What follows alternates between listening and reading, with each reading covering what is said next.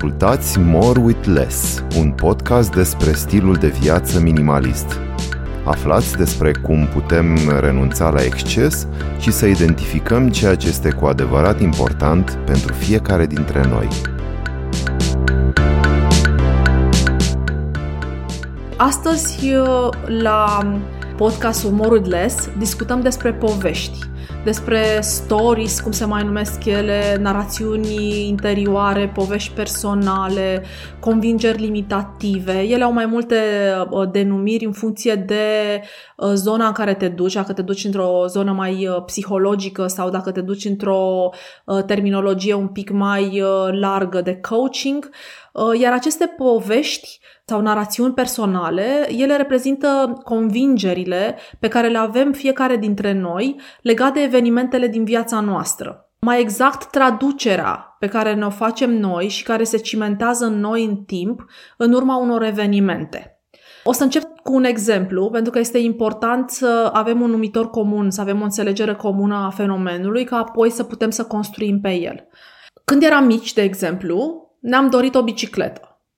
Am pus ochii pe una, am strâns bani și ne-am dorit foarte mult să ne o cumpărăm. În momentul în care am avut suma necesară strânsă, ne-am dus la magazin și cu tristețe am constatat că bicicleta noastră s-a vândut. Nimic nu am mai reușit să ne mai consoleze. Nici o altă bicicletă, nici un alt model care era disponibil, pentru că în proiecția noastră, în visul nostru, noi doream foarte mult modelul ăla, la culoarea aceea, și de atunci ne-am consolidat în noi impresia că dacă nu cumperi ceva imediat ce vezi, produsul ăla riscă să se vândă și pierzi pentru totdeauna acea ocazie. Este un exemplu pe care l-am luat din literatura de specialitate, care dezbate acest subiect larg al narațiunii personale și care ne deformează sau ne formează un anumit comportament față de o anumită situație. Noi, pentru că suntem aici la o discuție more with less pe tema minimalismului, o să privim aceste narațiuni personale din perspectiva implicațiilor pe care le au în viața noastră. Chit că vorbim de uh, universul nostru material, chit că vorbim de universul nostru informațional, asset-urile digitale pe care le avem, aplicațiile pe care le ținem în telefon, fotografiile, fie că vorbim de universul relațional, ne raportăm la povești din această perspectivă. Și aceste convingeri reprezintă felul în care noi am interpretat situația respectivă, în cazul în care vorbim de un eveniment care a avut pentru noi o încărcătură emoțională, cum a fost în exemplu de mai sus, copilul care a suferit că nu a putut să intre în posesia bicicletei pentru care a strâns bani și la care a visat o perioadă suficient de lungă de timp și practic el a rămas cu o mică suferință emoțională. Și asta poate să-ți determine un anumit comportament. De asemenea, genul ăsta de comportament, genul ăsta de povești, putem să le construim în momentul în care un comportament este întărit prin repetiție. Noi știm că repetiția este mama învățăturii și acest proverb are mult backup de neuroștiință în spate. În momentul în care întărești o anumită cale neuronală, ea se transformă într-un comportament care în timp devine automat. Și în momentul în care noi, prin repetiție în experiența noastră de viață, ni s-a uh, întărit, ni s-a spus, ni s-a repetat o anumită poveste sau un anumit circuit al evenimentelor, o anumită succesiune a evenimentelor, gen cauză-efect, ele pot să crească în noi ca adulți uh, niște convingeri de care nu mai suntem conștienți. Deci aceste povești interioare, această narațiune personală, este un subiect esențial în înțelegerea motivațiilor noastre, implicit a celor ce privesc investițiile materiale, dar nu numai. Și de aceea îmi doresc să le explorăm în ediția de astăzi. Dacă reușim să înțelegem aceste povești, să le ascultăm mai degrabă, că sunt povești, vom înțelege ce anume ne motivează sau ne blochează atunci când luăm decizii. Și întorcându-mă iarăși la tema podcastului de astăzi legat de subiectul minimalismului, în care noi, pentru cei care sunt pentru prima dată aici alături de noi, încercăm să analizăm ce reprezintă exces pentru fiecare dintre noi, să facem distincția între ceea ce este important și ceea ce nu este important, consider că discuția despre această narațiune interioară este foarte relevantă aici și acum, pentru că aceste povești ne limitează, ne îngrădesc libertatea și ne țin captivi într-un comportament compulsiv pe care, odată ce îl identificăm, avem puterea în timp să-l schimbăm. Sau, metaforic vorbind, avem puterea să rescriem povestea. Ca să fac și mai uh, digerabilă discuția de astăzi, am să continui cu un alt exemplu personal. O poveste pe care eu mi-am spus-o și o să vă punctez și momentul în care am conștientizat narațiunea personală și din momentul în care am conștientizat-o, cum am încercat eu să o rescriu. Eu am o sensibilitate pentru edițiile limitate. Am mai vorbit în cadrul sesiunilor noastre despre această sensibilitate a mea. Când vorbim de ediții limitate, mă refer la acele colaborări între branduri și uh, ele, după cum le uh, definește și numele, sunt produse de către brandurile respective într-un număr limitat de items. Deci ele nu sunt niște produse de serie pe care să le găsești pe o perioadă lungă de timp în magazine, ci ele au o durată de viață foarte scurtă. În povestea mea, eu îmi spuneam că nu o să mai găsesc să cumpăr niciodată acel lucru dacă nu profit de această ocazie și, practic, o să pierd pentru totdeauna oportunitatea de a intra în posesia unui lucru.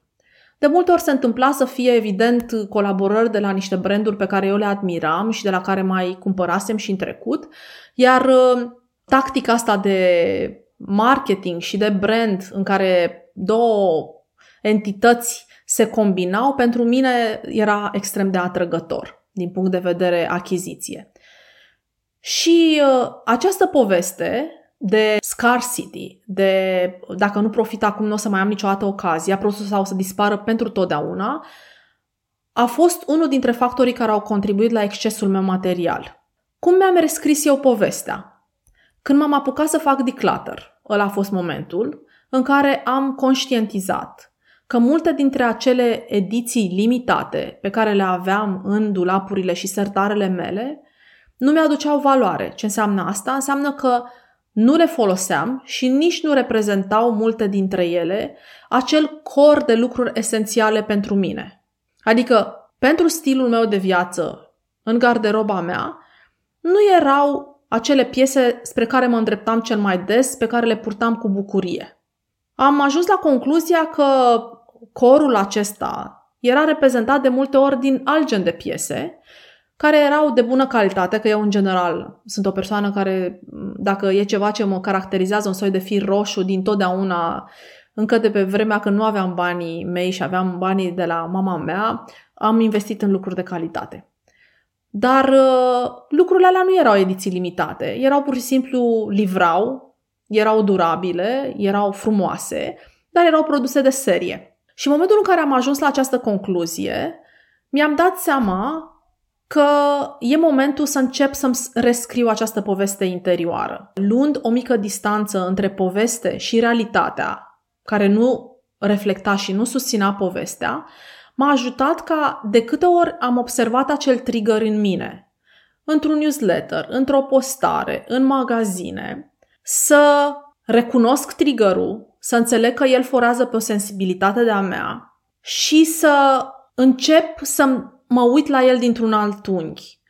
Să nu mai cedez acestui impuls, pentru că era clar o decizie necântărită. Să realizez că el a fost un contribuitor important la excesul din viața mea și că această convingere limitativă m-a costat bani în trecut, m-a costat energie, mi-a luat din timp și mi-am setat această intenție ca în viitor, de câte ori observ acel trigger, să-mi dau seama că în urma declutter-ului, realitatea mi-a spus că alte lucruri îmi aduceau mie valoare în viață. Deci, practic, declutter-ul a fost momentul meu de conștientizare, când am realizat câte obiecte achiziționate în trecut și pe care le aveam în posesie, le foloseam periodic, iar răspunsul a fost puține, mult prea puține, Și asta să-mi dea puterea să pot să-mi rescriu o poveste bazată pe o realitate a stilului meu de viață. Acesta era un, un story, o poveste limitativă, care pe mine m-a împins parțial la exces. Și care, dincolo de faptul că m-a împins la exces, îmi lua ceva ce am constatat că este foarte valoros pentru mine, și anume acea libertate și lejeritate pe care o caut în relația cu obiectele mele. Nu aștept ca obiectele mele să mă apese, să-mi fure atenție. De câte ori trec cu privirea pe lângă ele, îmi cer atenție. După aia mai îmi cer și timp și energie și bani să le întrețin, să le curăț, să le pun la locul lor. Și nu vreau asta. Eu vreau să-mi ofere bucurie și funcționalitate. Și când am realizat asta, asta îți întărește comportamentul în care realizezi ce trigăre ai și îți dai seama că povestea nu este chiar așa. Povestea aia pe care tu ți-ai spus-o foarte mult timp. O altă poveste limitativă. Să continui tot cu exemplu personal, pentru că cred că asta uh, ajută la clarificarea conceptului și uh, poate vă ajută și pe voi să vă regăsiți. Nu este evident obligatoriu uh, să vă regăsiți în asta, dar poate vă ajută și pe voi să recunoașteți genul ăsta de comportamente. Deci o altă poveste limitativă pe care iarăși am constatat că o O aveam, de fapt, povestea limitativă se reflecta într-un comportament pe care l-am sesizat și pe care am încercat să mi-l explic de unde vine și mi-am dat seama că în spate era tot o astfel de narațiune personală. Iar adânci rădăcini în copilăria mea, povestea asta am observat-o reflectată atunci când fac cumpărături de bunuri alimentare, în special alimente care îmi plac foarte tare. Eu gătesc. Pentru cine n-a mai ascultat acest podcast, sunt destul de preocupată de acest lucru. Sunt preocupată de mâncare, de mâncare de calitate. Nu sunt în zona asta de obsedată de mâncare sănătoasă cu orice preț, ci mai degrabă să mănânc, să mă hrănesc, să-mi facă bucurie ce mănânc și gătesc foarte des și mănânc aproape exclusiv ceea ce gătesc eu. Închizând paranteza și întorcându-mă la poveste, originea narațiunii personale are legătură cu tatăl meu, care a fost ofițer pe o navă de pescuit oceanic în vremea lui Ceaușescu. Tatăl meu pleca în voiaje de pescuit oceanic, care erau lungi de zece-doisprezece luni, iar la întoarcere mi-aducea cutii cu gumă de mestecat. Da, știu că sună foarte lame acum pentru mulți dintre voi, dar pe vremea lui Ceaușescu, surpriză, nu se găsea gumă de mestecat. Și aceste lucruri pe care eu le primeam de la tatăl meu și pe care le aveau doar copiii de navigatori și, mă rog, le mai dădeau prietenilor de familie, dar era ceva extrem de prețios, toată lumea le fetișiza. Astfel că, chiar dacă tatăl meu venea cu două, trei cutii de gumă de mestecat în care se aflau câteva sute de lame de gumă de mestecat, eu eram foarte planificată cu consumul lor. Nu mânca nimeni altcineva în afară de mine, nu vă imaginați. Numai că eu îmi doream să-mi ajungă acea gumă de mestecat până la întoarcerea din voiajul următor al tatălui meu. Și având grijă să-mi acopere o perioadă cât mai lungă aceste mici bucurii ale mele, care vă spun, erau uh, unice, era greu să găsești acest produs, nu le mâncam imediat. Adică venea tatăl meu, eu nu săream pe cutiile respective și le trei săptămâni nu mai aveam nimic. Nu, din contră, pe mine mi-ajungeau câteva luni. Și s-a întâmplat chiar odată, nu știu dacă mama mea își mai aduce aminte, dar au expirat, nu știu ce s-a întâmplat, de nu le-am mâncat, a adus el mai multe sau ceva și am fost foarte tristă când am realizat că trebuie să le, să le aruncăm pentru că se albiseră și era, erau chiar periculoase să le mai consum. Am fost supărată, evident, eram și copil, vă dați seama cât de mult am suferit. Dar e limpede că acest comportament al, al lucrurilor care erau, erau mie dragi și pe care le mâncam cu bucurie, mi-a a lăsat o coadă în felul în care eu m-am maturizat și în felul în care eu m-am raportat la achiziții. Și vă spuneam că am identificat acest comportament la mine, reflectându-se atunci când mă aprovizionam cu uh, produse care erau calitativ bune și pe care le prețuiam foarte tare. Iar exemplul este concret cu pastele linguine. Erau unele care îmi plăceau foarte tare, din grâu dur, și pe care le cumpăram de la o anumită delicaterie italienească care le importa.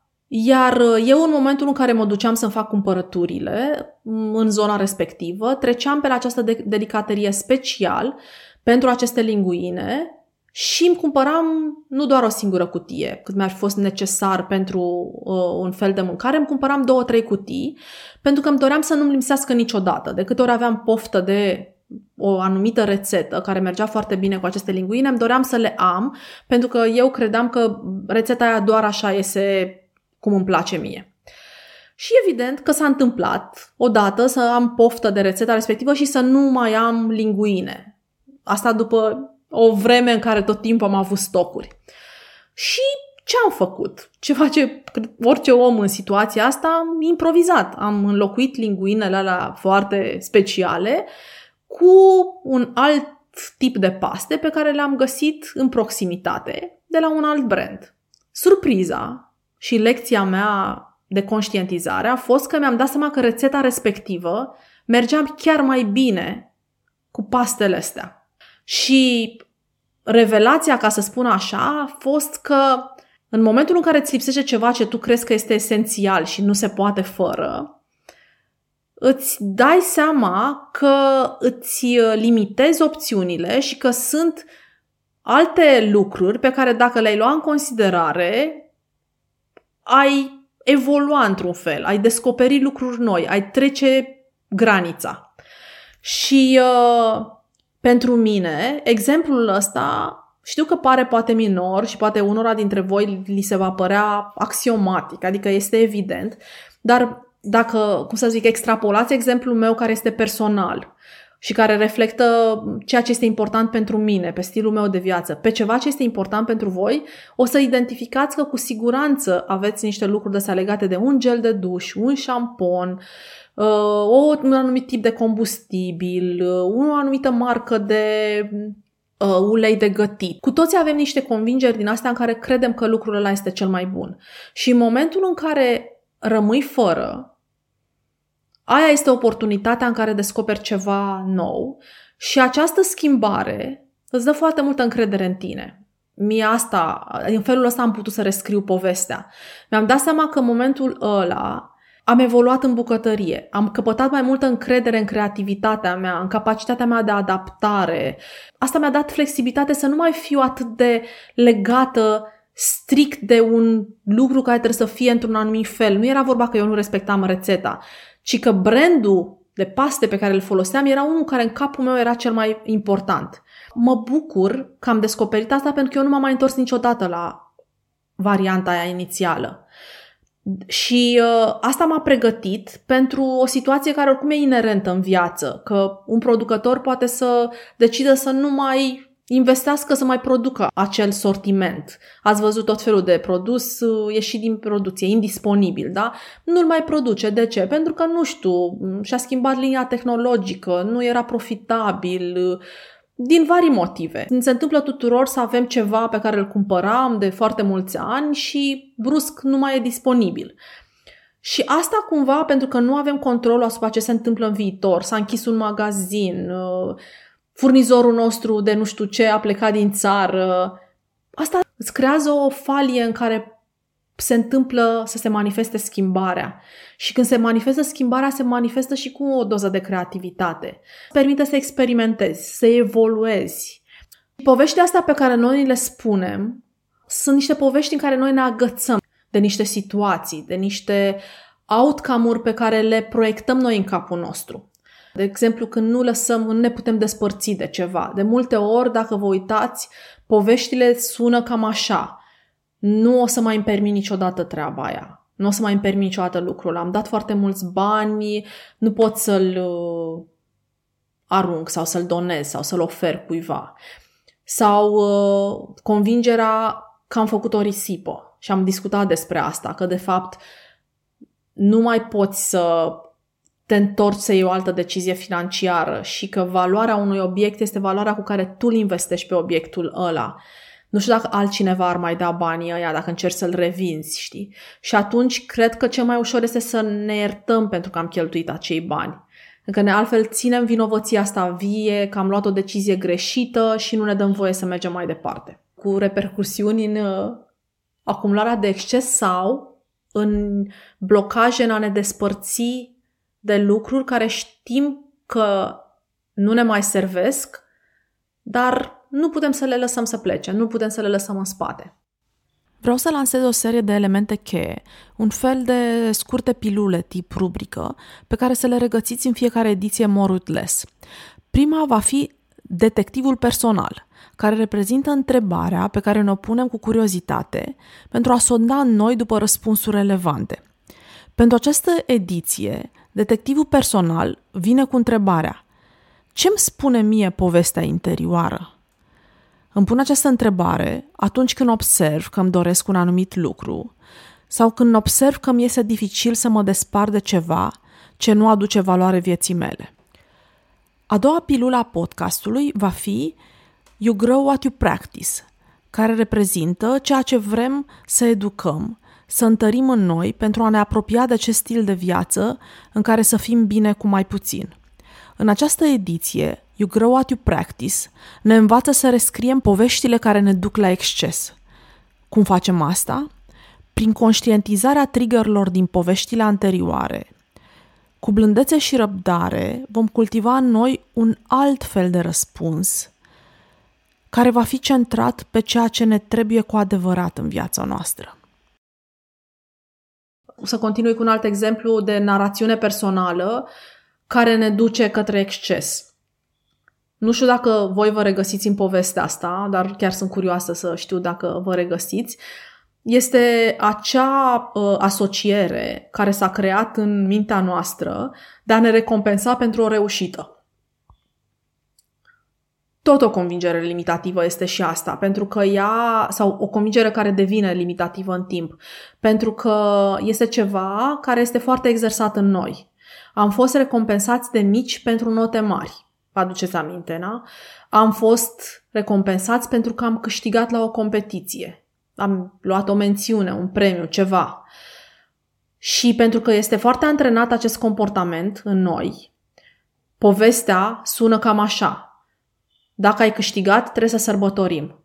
Pentru că ai câștigat, meriți să primești un cadou, să ți se întâmple ceva. Și de multe ori recompensele astea au fost recompense materiale, pentru că despre asta, sau pe asta vreau să punctez astăzi.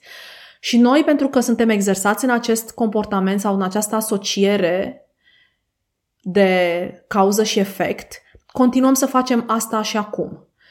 Când povestea noastră spune: meriți să-ți cumperi această poșetă, meriți să-ți cumperi acest ceas pentru că ai finalizat un proiect cu succes, în timp acest comportament duce la exces.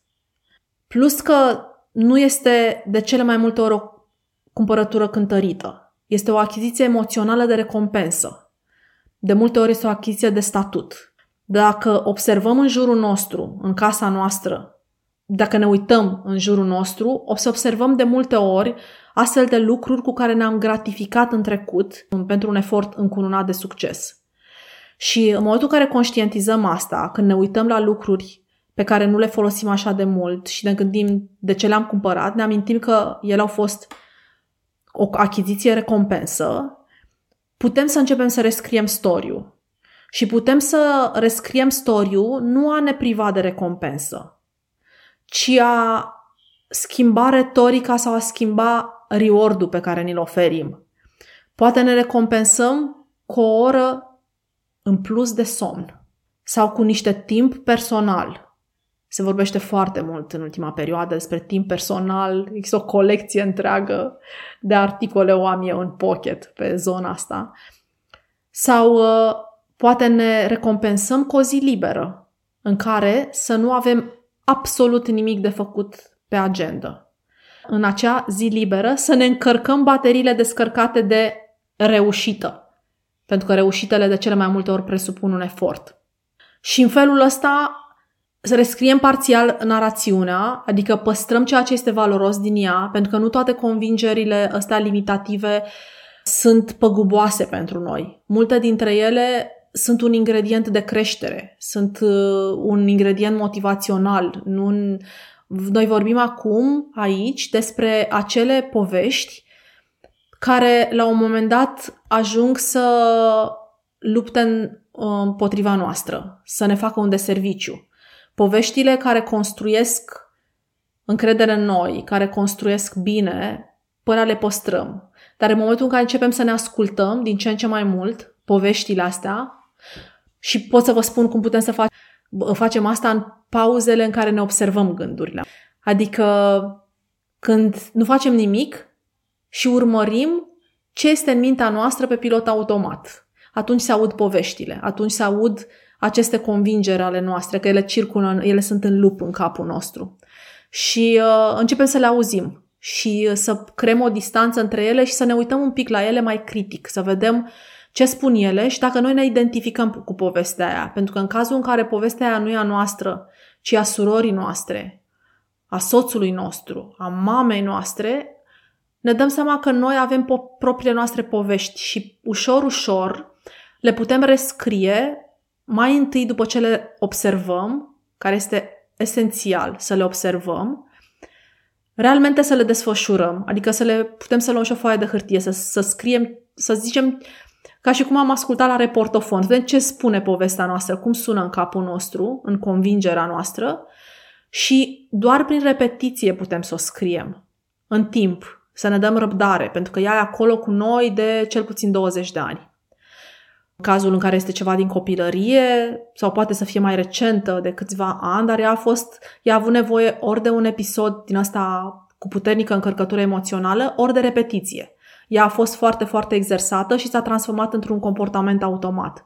Și ca să rescriem un comportament automat, trebuie mai întâi să-l identificăm și apoi cu răbdare să rescriem povestea. De câte ori observăm trigger-ul, să răspundem și să nu reacționăm. Să alegem în mod conștient un alt parcurs. Eu sper că v-am inspirat să reflectați și voi la poveștile limitative, la aceste inner stories, la niște, aceste narațiuni personale, care ajung să ne limiteze libertatea de alegere conștientă, și care nu de puține ori ne conduc către exces. Mi-ar face plăcere dacă identificați astfel de exemple, să le împărtășiți cu noi pe pagina de Instagram Worldless, și vă mulțumesc foarte mult că ați fost alături de noi și vă invit să ascultați episoadele de podcast, unde sper să găsiți informație valoroasă, dar foarte important, aștept feedback-ul vostru legat de subiecte și de ceea ce ne-am propus să dezbatem în acest mic ecosistem de Worldless. Ați ascultat podcastul More with Less. Puteți lăsa comentarii și sugestii pentru viitoare subiecte de discuție despre minimalism pe pagina de Instagram More with Less, scris cu underscore. Găsiți un link în descriere către pagina de Instagram și până data viitoare să încercăm să fim bine cu puțin.